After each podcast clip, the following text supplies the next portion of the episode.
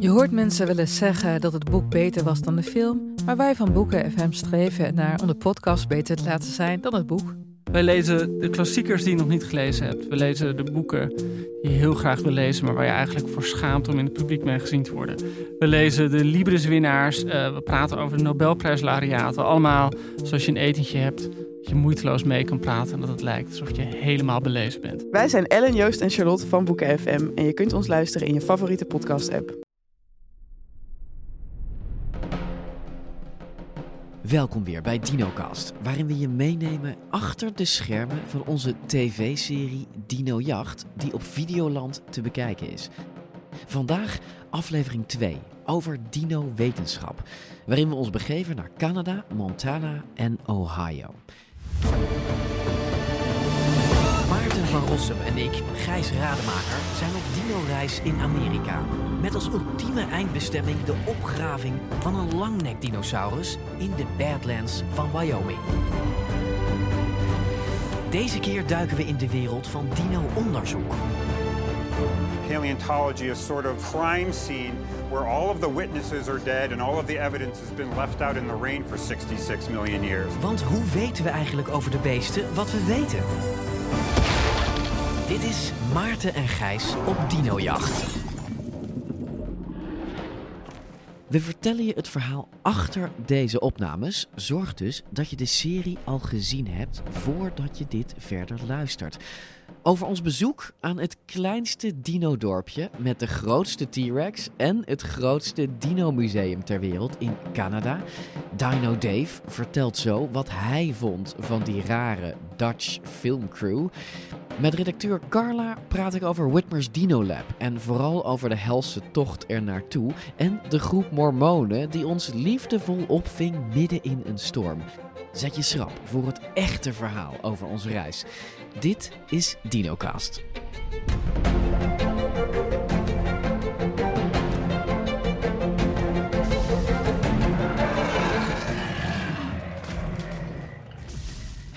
En laten we maar meteen beginnen waar de aflevering ook mee begint. Mijn autorijden. Heel leuk, zo'n grote bak. Maar voor mij is het tien jaar geleden dat ik achter het stuur zat. Het is al heel opmerkelijk dat die man met die geweldige blouse bereid was dat ding uit te lenen. Ondanks jouw beperkte rijervaring, als ik daar... Als Rub ik it daar- in. In dit tempo, Gijs, kan ons niets overkomen. En als we in dit tempo er naartoe blijven rijden, kan dat nog wel twee dagen duren. Ja, zeg. Ik doe, mijn- ik doe mijn best. Ja, ik weet het, ik weet het. Ja, je hebt gezien dat Maarten zich heerlijk heeft verkneukeld over mijn rijstijl. Maar dat is wat je hebt gezien. Achter de schermen was het nog veel erger. Luister maar. Maarten, ehm, voel je een beetje veilig? Nog niet. want Ik weet dat jij natuurlijk eh, een zeer geringe rijervaring hebt. Precies. Vooral iemand die dus 15 jaar niet gereden heeft en dan debuteert na 15 jaar met een bijna 6 liter 8 cilinder Dodge Ram, dat is wel dat, dat je denkt van, daar zit hij. Max Verstappen zelf. Het is hem, Nou, het is wel gelukt. de grootste coureur aller tijden. Jongen, jongen. Ja, plagen deed hij. Maar klagen, dat deed Maarten niet. En dan vraag ik, nu toch enigszins nerveus. Je hebt over een heleboel omstandigheden geklaagd, maar je hebt over één ding niet geklaagd. En dat is mijn rijstijl, Maarten. Ehm, hoe heb jij, je mag het nu zeggen, ik ben geen ervaren rijder. Heb je in angst gezeten? Hoe heb je mijn rijstijl ervaren? Nou, die was niet, eh, die was eh, Je mag het zeggen. eigenlijk onverwacht redelijk. Oké. Ik vond wel dat je, dat je, je moet- je moet leren om veel gelijkmatiger te remmen. Mhm. Hè? Als je remt, dan rem je ook, maar dat hoeft helemaal niet. Je kunt heel... Ja, heel- ik rem echt, ja. Klopt. Ja, het gaat hydraulisch, dus je kunt het voortreffelijk doseren in Ja. feite. Ja, want ik had zeven rijlessen genomen. Ik, ik Ja. kan rijden, ik had al tien jaar niet gereden, hè. Dus ik heb dat opgefrist met zeven rijlessen, maar niet gereden meer. heeft, moet ik zeggen, viel het mij enorm mee. Het Ja. was niet dat ik dacht, jezus nog. Nou, ik heb je Jezus, soms... nog Soms werd jij stil in de auto, Maarten. Dan waren we aan het kletsen en dan werd jij stil. En dat, dat komt omdat of de auto voor ons off-road vrij schuin op de helling reed.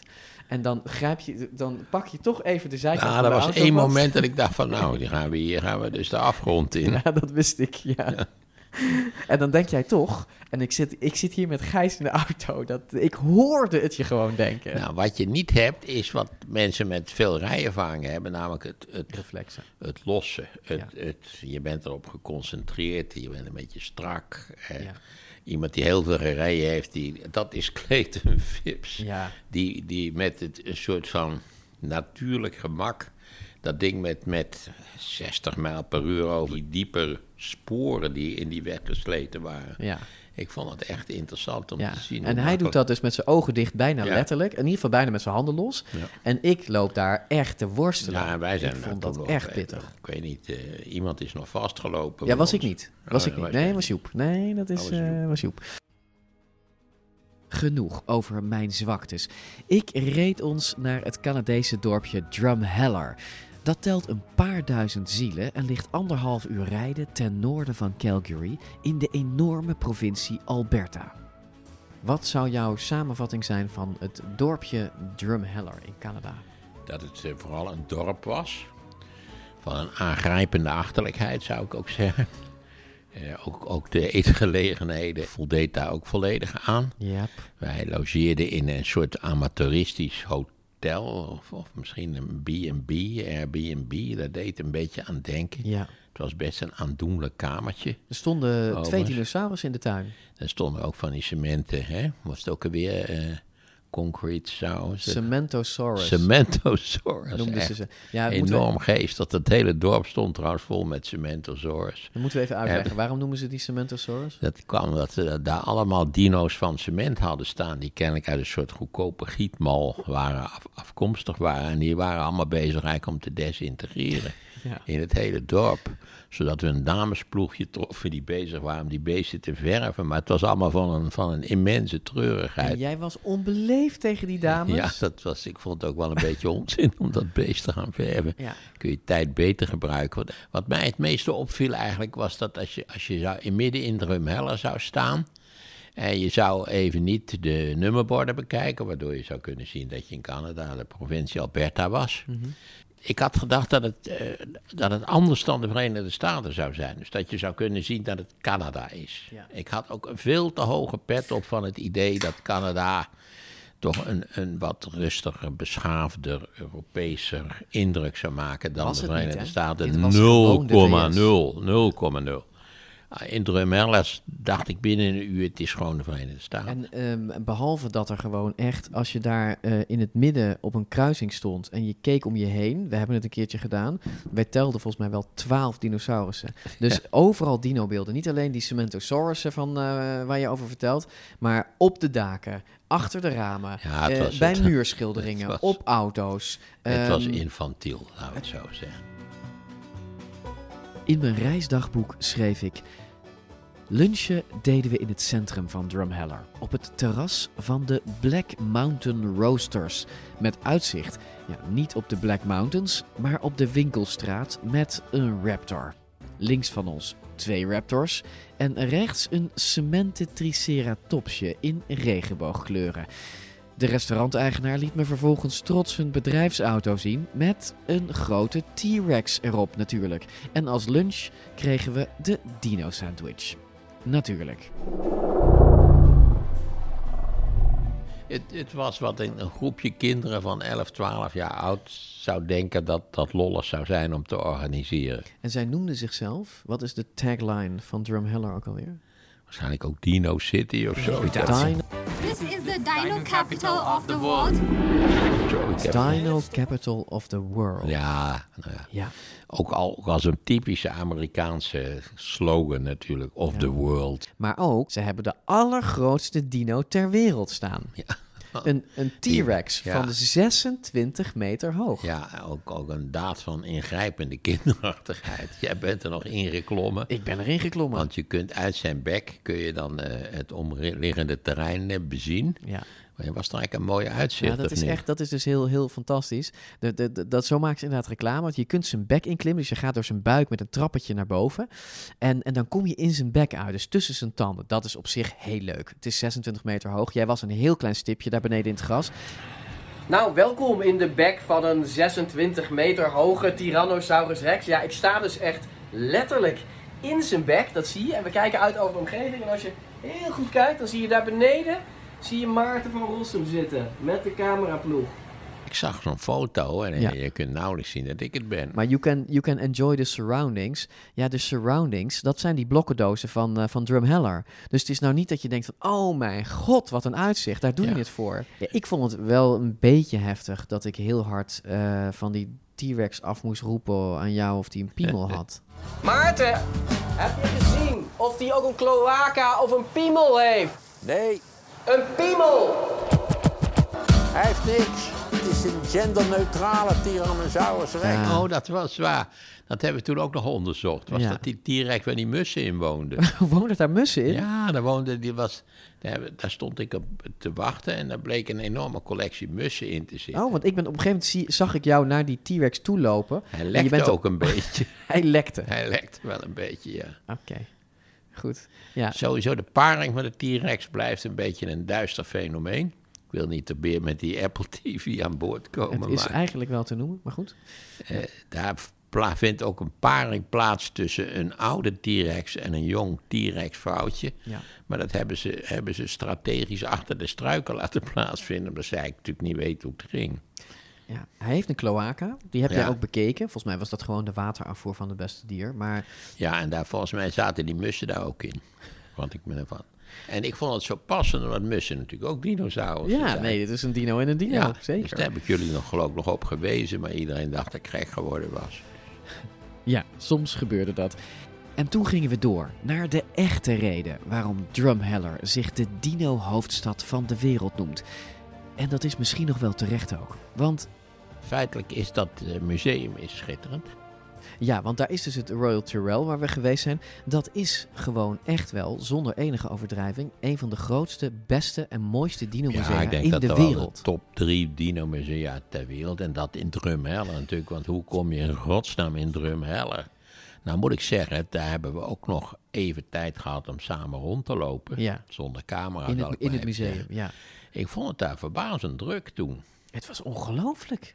Er zijn veel mensen in Drumheller. Ik vond het museum echt fantastisch. Mooi gedaan ook. Ze hebben Ja. daar tientallen skeletten. Ehm, sommige echt, sommige casts, maar in totaal hebben ze er tientallen. Terwijl het gemiddelde museum heeft er maximaal acht, negen. Ja, en ook wat heen gevarieerde verschillende soorten. In mijn dagboek noteerde ik, we hadden vijf uur achter elkaar scènes gedraaid in het Royal Tyrrell. Ja, en toen was het half één geweest en ik was moe, maar ook nieuwsgierig naar het museum.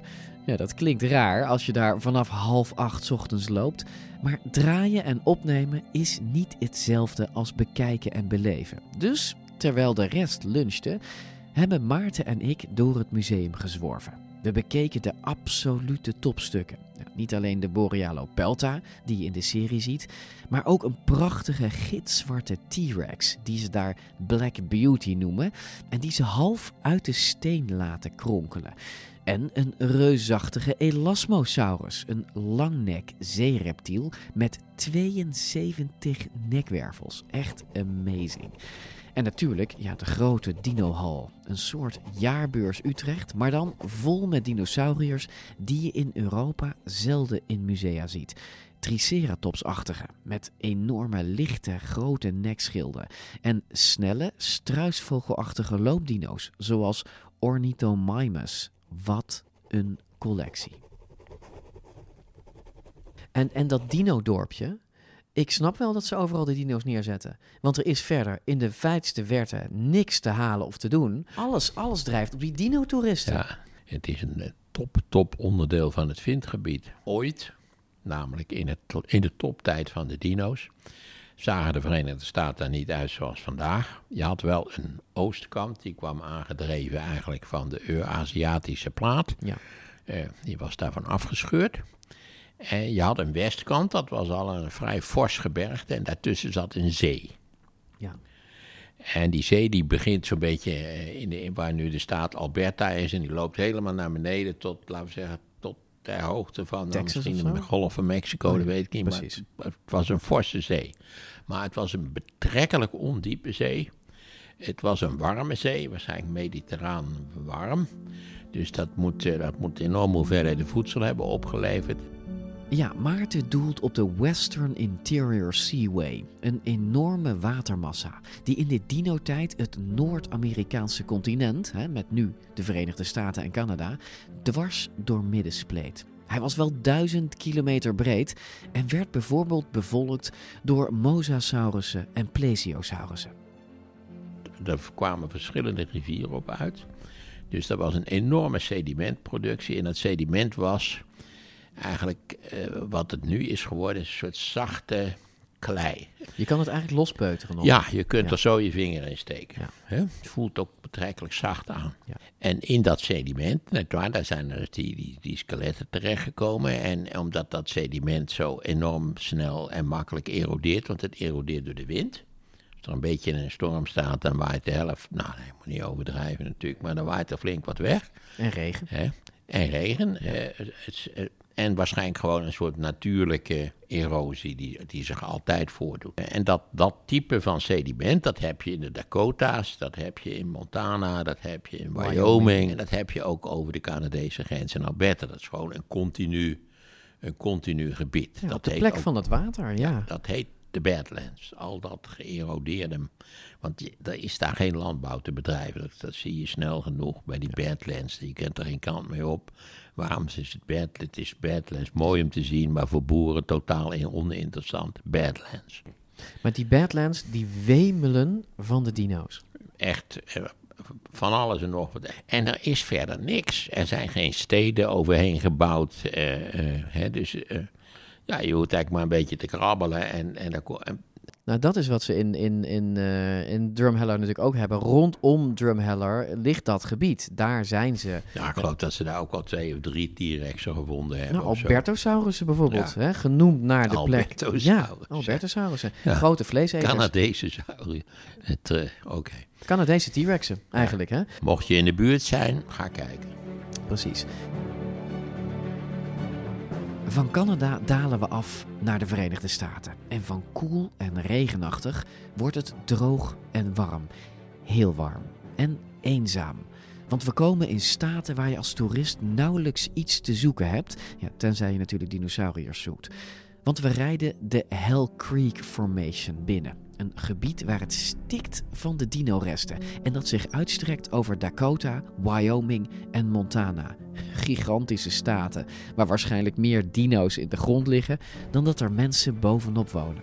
We maken eindeloze autoritten en deze reizen haat Maarten niet. Integendeel, hij vindt het prachtig. Overweldigd door het landschap. Het is, het is zo enorm. De ruimte is zo gigantisch. Ook qua licht in alle denkbare opzichten. En Ik wist natuurlijk waar we heen zouden, zouden gaan. En je, je, je probeert te bedenken hoe dat voelt. Die afstanden rijden en, en, en, en die wijsheid.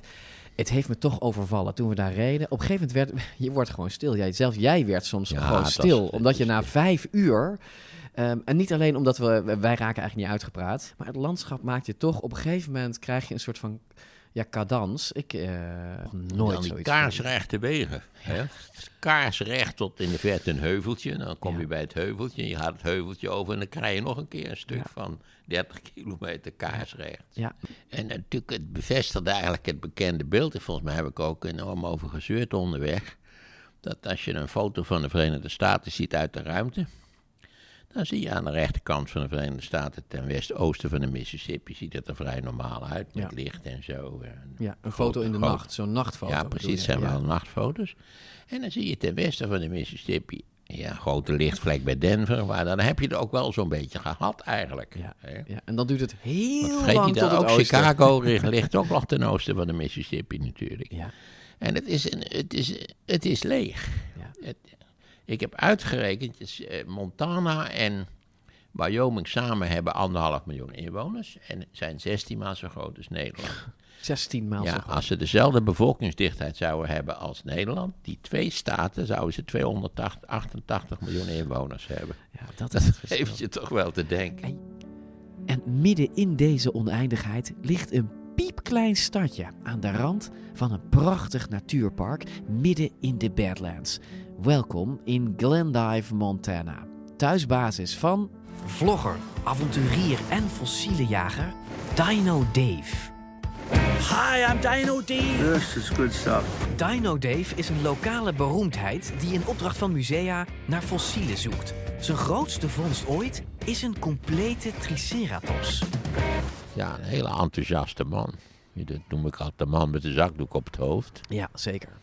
Dat deed mijn opa ook als het warm was. En we gingen wandelen en deed hij ook zo'n zakdoek met van die knoopjes op. En hoe je het precies doet, dat begrijp ik ook niet. Maar Dino Dave had ook zo'n zo'n boerenzakdoek op zijn Ja, hoofd. Echt een farmers. Ja. Ehm, en eh, hij was kaal, denk ik, daaronder, toch? Volgens mij was die behoorlijk kaal, ja. Ja, en het is natuurlijk 40 graden, dus je moet wat.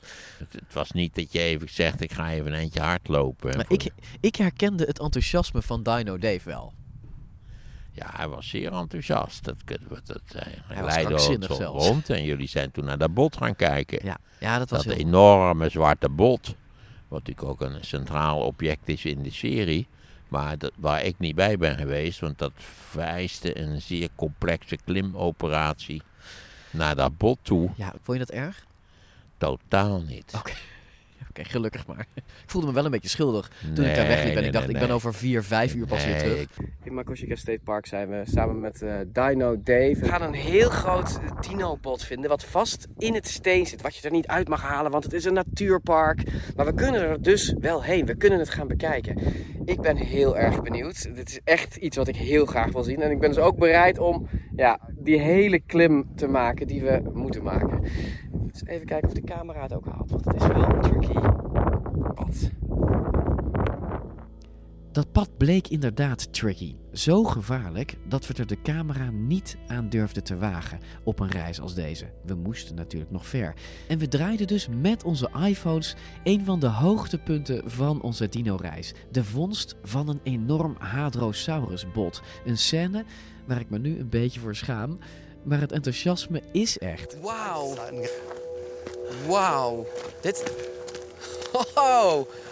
Oh, oh, oh, oh, oh, oh, oh, oh, oh. It's almost unreal. It's almost unreal. This is truly one of the largest bones I've ever seen anyway. And it's, it's almost like it like it's a movie. I got I got like jitters again because I mean you just it we It's so hot, but I have jitters. Ja, jitters voor me, kippenvel. Maar hoe was dit voor Dino Dave? Op pad met een oranje stuiterbal en een grumpy professor? We vragen het hem zelf. Uh, hey, film crew, Dutch, let's do it. That's exciting. I can tell my friends about it. I mean, uh, you know, small town, Glendive, Montana. I'm big time if a Dutch film crew comes to film me. So, hey, you made me big time in my town of 4,000. yeah, you you filmed with us the, the whole day. How weird were we to you? Okay, you know what is this is the weird part, and it's not weird. It's I felt like I've known you guys forever, and I don't know. I mean, it's like, hey, we, I mean, we became like best friends within five minutes, and I don't know if it's our we're both enthusiastic. I like the goofiness because I mean, without a lack of a better word, some of these film crews from, can I say, you know, America or whatever, they're so like dry and and and uh, so you guys were fun right away and and uh, just had a blast. Ja, voordat we dat reuzenbot vonden, stuiten we eerst op iets anders. We zitten midden in onze klim omhoog. En ja, op film zie je een klein stukje. Dit is de opname van het hele moment. Ik heb de regieaanwijzing van regisseur Willem, die met een paars hoofd van inspanning naast me stond, erin gelaten. Want zo werkt televisie. So, how far still to go? Uh, okay, we're gonna go around that mound right there. Okay. And we're, so now we're pretty much to the top. So however which way, and then we're just gonna go that way around that mound, Yeah. and then it's gonna like Hit us. Yeah, yeah, it's gonna hit us. Okay. Yep. Yep. Well, just And go. just so you I- I will know, look for Oh. rocks like that. That's a dinosaur bone. This is a dinosaur. Bone. That's a bone. dinosaur bone, just laying out there randomly, just a piece of a dinosaur bone. This is a dinosaur bone. Yeah, I couldn't tell you what. It's just a piece. I mean, Gast, dit is de eerste keer dat jij een dinosaurusbot in het wild ziet, hè? Dit is de allereerste keer dat je er één gewoon... eh, Ja. Dit is dus de allereerste keer dat je er één gewoon kan, kan oprapen en, en vastpakken.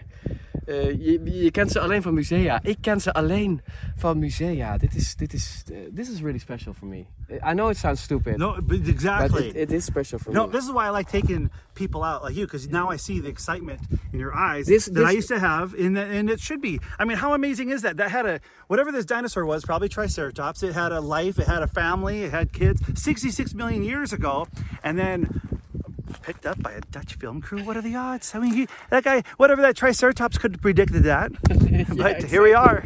And you know, nobody, nobody touched this in in what 66 million years, and now I'm holding it. That's right. Actually, you touched it first. Yeah, but sorry about that. I, We'll find another one. We'll I find, we'll, we'll find another one. I spoiled it.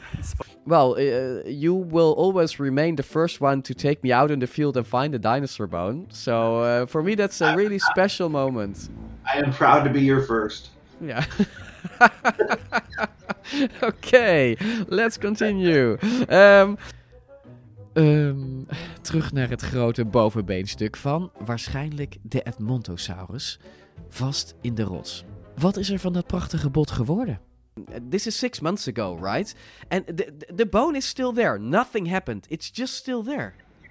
It's still there. Yeah, it's. I'm just. They the museum knows about it. It's still there. It's a, you know it's at a tough spot. Um, but one person knows about it. I can tell you a. I can tell you a crazy story. Ja, een crazy story over hoe ons bot bijna geroofd werd en hoe Dave dat puur bij toeval wist te voorkomen. I was playing poker with a local commercial collector. We play there's a there's a, a poker play at the bowling alley. So he was showing me um, when, when he has a, enough Jaeger bombs and when he's playing poker, he will start showing me pictures of his dinosaurs on his flip phone. And so one day he starts showing me pictures like Dave, you got to see this bone that I found. And he starts showing me, and he showed me that exact same bone. So he's seen it. He's, oh, And he so- showed the bone we visited. He showed me the bone that we visited, but he didn't know that I've already found it. And so I reach into my phone and I start flipping through and I look at the picture and I showed him the phone and I go, Do you mean this bone? Oh, nice. Red in the face. And he knew that uh, he might have poached that if he did not know that I knew about it. He would have gone up there, he's in his horse. It's a remote spot where we're at. I mean, Yeah. It's. It's very remote. So by showing uh, your phone with the picture, uh, you showed him that you know that it was in a state park, and he could not take it. So he was he, he tried to brag about it, but instead he got into trouble, right? Because now he has to leave it because you know about it. Absolutely. So nice. so it's somewhat protected. Somewhat. It's, it's protected. So if, if Dutch people, eh, mensen als jullie naar Glendive, eh, Montana willen, dan, eh, en jullie willen dat bot gaan zien, dat Hadrosaurus bot, dan het ligt er nog. And uh, of course, Dave will take you up the hill to show the bone, right, Dave? Any Dutchies coming your way? That is correct. I've got a place to stay. Come on down. Oké, we hebben al gehoord Maarten over Dave. Maar wat vond Dino Dave nou van Maarten? Uh, what did I think of Martin? I think he seemed kind of. Uh, um, I couldn't tell if he was happy or not. he was. He was. I think he was mad at the world, and mad he, didn't get his coffee or something like that. Um, but uh, once we were in the car and hearing him talk, that was fun. I loved. You know, he, you don't know what's going to come out of his mouth next. So. Ik zeg rake typering. En daarmee nemen we afscheid van Dave. Voorlopig, volg hem vooral op zijn YouTube-channel Dino Dave Adventures. Ons avontuur voert ons naar Ohio, maar niets aan deze reis verliep normaal. Dus zelfs de vlucht naar Ohio niet. Ik fris Carla's geheugen even op en then it hits her. Weet je nog wat er gebeurde toen we Columbus, Ohio naderden? Oh, oh. Ja, oh, die, die- ja ik zie dat je het beseft. Ik besef het me. Dit, dit is weer eentje in de categorie. eh, er gaat ook nooit iets goed op reis. We naderden Columbus, Ohio. Ja, we zaten in de lucht. En het allergrootste noodweer wat je kan bedenken barstte los. Ik heb nog nooit zulke bliksemflitsen gezien. eh, om ons vliegtuig heen. Het was, het was echt zo'n zo'n omweer der omweren wat je boven de stad zag. En we dachten, oh my god, zullen we moeten uitwijken? Dat zul je net zien, dat we uit moeten wijken naar een andere stad. Even voor de, het was, hoe laat? Het, was, het liep tegen 11 uur Ja, 's avonds. kwamen Hè? Dus is een donkere nacht, onweer. En we landen midden in dat onweer. En we landen gewoon. Dus je dacht, oké, die hebben we. We zijn in Ja. ieder geval op Ohio. Maar zo simpel lag het niet. When we're looking on our weather radar right now, it looks like there's just a pretty significant uh, thunderstorm cell over the airport. So we're going to wait for that to pass through, and then once it does, the ramp will reopen. Oké, je hoort, er gaat ook nooit iets normaal op deze reis. We zijn geland ja, tussen bliksemende wolken. Maar nu staan we dus 50 feet van, van de gate. Het personeel mag niet naar buiten, omdat het een totaal noodweer is. Dus 20 meter voor Ja. de gate stopte Ja. het vliegtuig. En toen stonden we daar. In de regen, in de en toen storm. stormde het zo hard dat ze het te gevaarlijk vonden voor het personeel om dat vliegtuig aan die slurf aan te koppelen. Dus we moesten wachten. Ja. Ja, we moesten wachten. En we hebben volgens mij bijna een uur gewacht, drie kwartier Ja. of zo. En uiteindelijk was het, was het zo dat, dat eh, onze regisseur Willem, onze collega, die, eh, dus- die stond eh, naast mij eh, dodelijk vermoeid op de bagageband te wachten. Die keek op zijn horloge en die zei: hey, het is 1 over 12, gefeliciteerd, je bent jarig.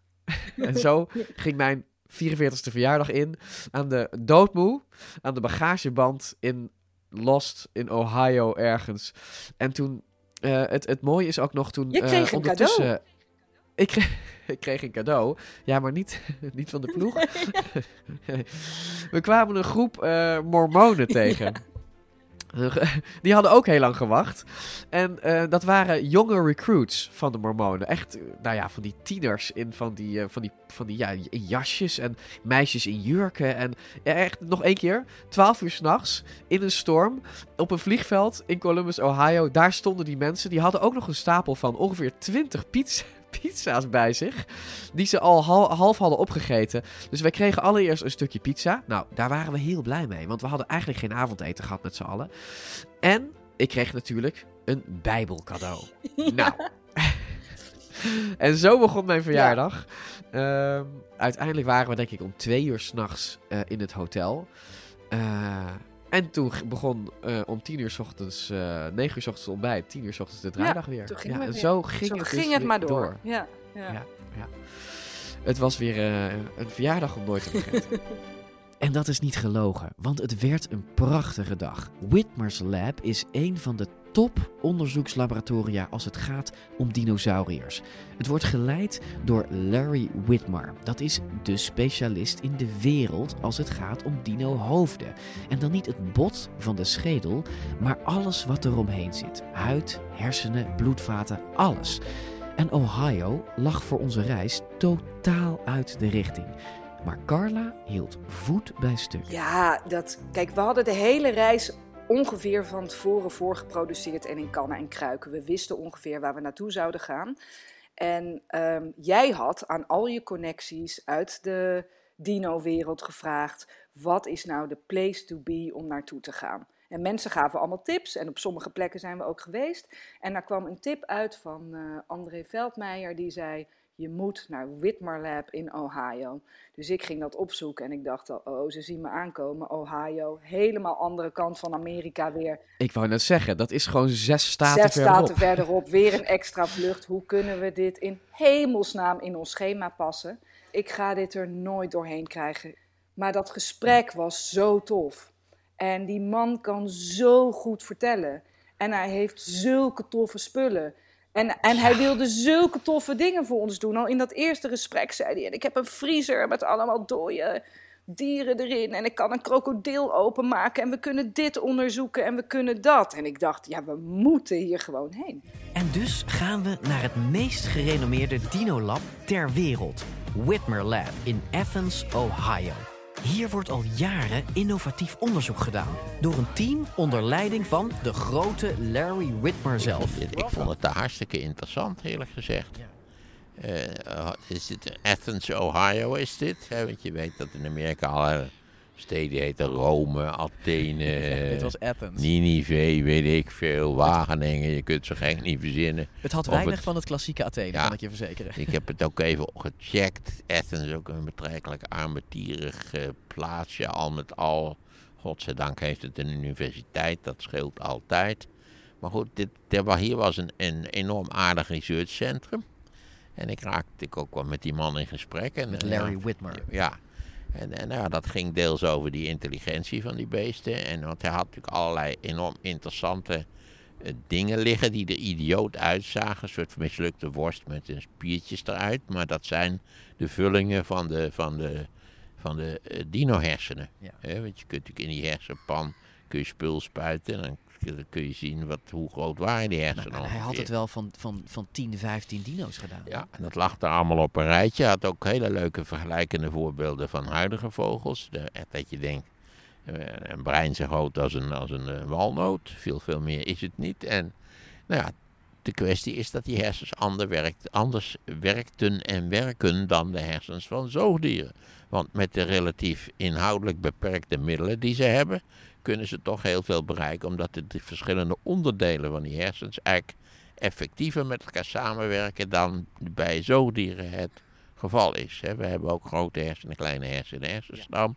En nou ja, daar, die, daar kun je allerlei scenario's bij voorstellen. Die werken natuurlijk bij ons ook eh, intensief samen. Maar dat kan bij. En bovendien de neuronendichtheid was ook bij vogels groter dan bij zoogdieren, begreep ik.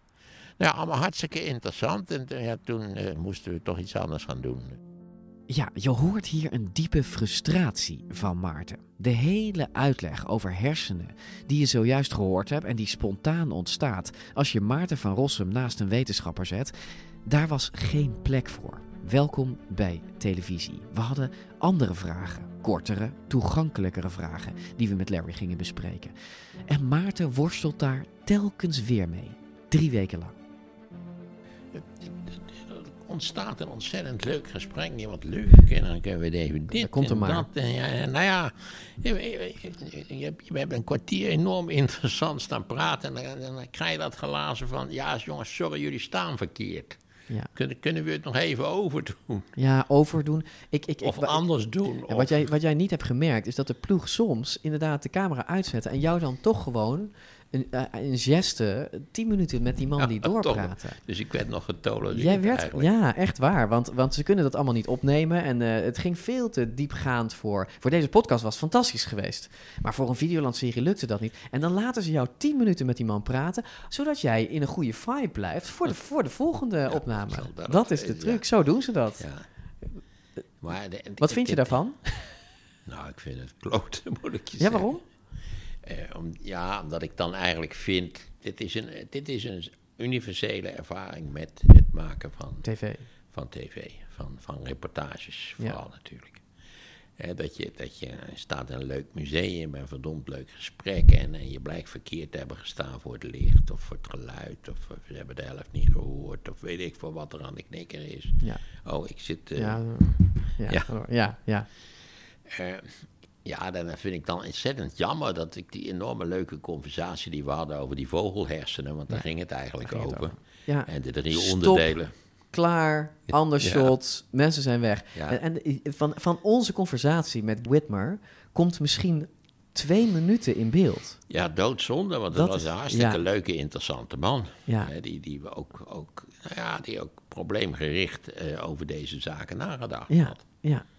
Ja dat, dat, is, dat, is, dat is de En dat harde vind ik dan realiteit. dus hartstikke jammer. Ja. Ik kan ook natuurlijk zeggen dat ik altijd eens basale fout maak. Dat ik aan een leuke conversatie begin zonder ook maar een moment te denken aan, aan het camerawerken en zo. Dat is tegelijkertijd ook jouw kracht.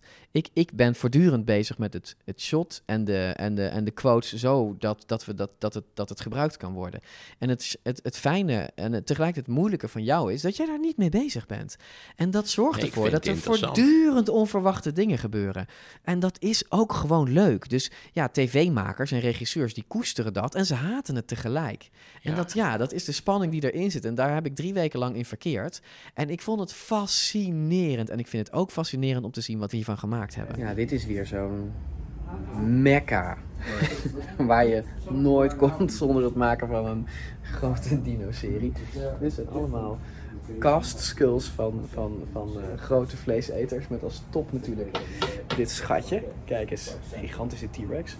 En daar staat Larry Whitmer. Die, die, hij is de hoofdonderzoeker van dit lab. Hij vertelt ons de komende uren alles, alles over deze dino's.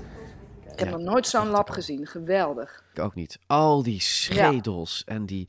Zelfs Ja. Maarten kwam binnen en dacht, oeh, dit is... eh, ja, het was, het, ik vond het heel erg indrukwekkend. Larry Whitmer zelf ook. Dat is een autoriteit op dino eh, science gebied. Het was mijn verjaardag. Zeg ik erbij, 21 juli. Eh, het was het beste verjaardagscadeau aller tijden. Weet je nog wat ik jullie als cadeautje heb gevraagd trouwens? Nee? Weet Wat nog? was het? Een groepsfoto. En die hebben Nee, we daar met genomen. Larry. Ja, die was heel Met. Larry. Ja, die was Ja. heel leuk. En het, het was zo'n mooi einde van de reis. Ehm, terwijl het voor mensen natuurlijk een aflevering Ja. 2 is. Hè? Dus dat is, dat is heel raar eh, voor ons natuurlijk. Het is een prachtig item geworden, dat sowieso. Ehm, maar het is ook gewoon dé plek, denk ik, waar ik tijdens onze reis het meest over dino's heb geleerd. En, en vooral, zeg maar, kijk, hij kon dat zo goed duidelijk maken. Die beesten zijn, hij zei het zo mooi, die zijn 66 miljoen jaar Paleontology is geleden. sort of like uh, a crime scene where all of the witnesses are dead and all of the evidence has been left out in the rain for 66 million years. It's like a CSI crime scene. It is. Is een crime scene, hè, zei hij, where all the witnesses are dead. En hoe, hoe, weet, hoe kom je dan dingen over die beesten te weten? En die technieken die ze gebruiken. En dat die 3D-printen van die hersenen en zo. Vind ik echt waanzinnig. Ja, we hebben, de, we hebben daar we hebben de leukste vragen hebben we eruit Ja. gepakt voor de serie. Hè? Ik vond dat ook heel interessant dat we die alligator, eh, die ik Ja, helaas die- nog ja, jouw betast heb. geliefde alligator. Ja. Het zit wel in de serie nog, hè? Dat ik, ja, eh, exact. We have thought about what did especially T-Rex did for sex. Right. Probably very carefully, because these are very, very large animals. En ik vond, eh, ik vond de seksvraag natuurlijk fantastisch. Eh, een beetje vervelend dat ik over die stomme krokodil liep te wrijven. ja. Hebben we leuk opgelost in de montage, hè? Should we comment on the fact that he keeps rubbing right around the cloacal region here? Yeah, yeah. Not I was, quite sure what's yeah, going I on was, over I was. I was teasing it. Ja, ik, ik was een beetje afgeleid. Je staat gewoon naar Larry Whitmer te luisteren. Die is een heel verhaal aan het houden. En weet je, die alligator was bevroren. En, en, en wat je dan gaat doen is, ja, je gaat in gedachten, ga je die schubjes schoon wrijven. Maar dat deed ik wel Ja. heel opvallend naast die cloaca. Ja, je hebt hem op enigszins eigenaardige wijze bepoteld. Ja. Ja. En met bepoteld nemen we afscheid van deze aflevering. Deel 3, en dus ook deel 3 van deze serie extra podcasts, brengt ons terug naar Montana. Waar we onze eerste botten uitgraven met de De allerbeste fossiele jager ter wereld, Dino Cowboy Clayton Phipps. Maarten zat uren met hem in de auto en heeft daar smakelijke verhalen over. En het gaat natuurlijk over geld. Veel geld. Want dinofossielen zijn big business. Een bijzondere veiling in New York. 6 miljoen euro werd er afgetikt voor een skelet. Een van de duurst verkochte dinosaurussen ooit. Of is het wel veel geld? Hoe rijk is die dino-business eigenlijk? Dit was DinoCast Extra. Tot de volgende aflevering.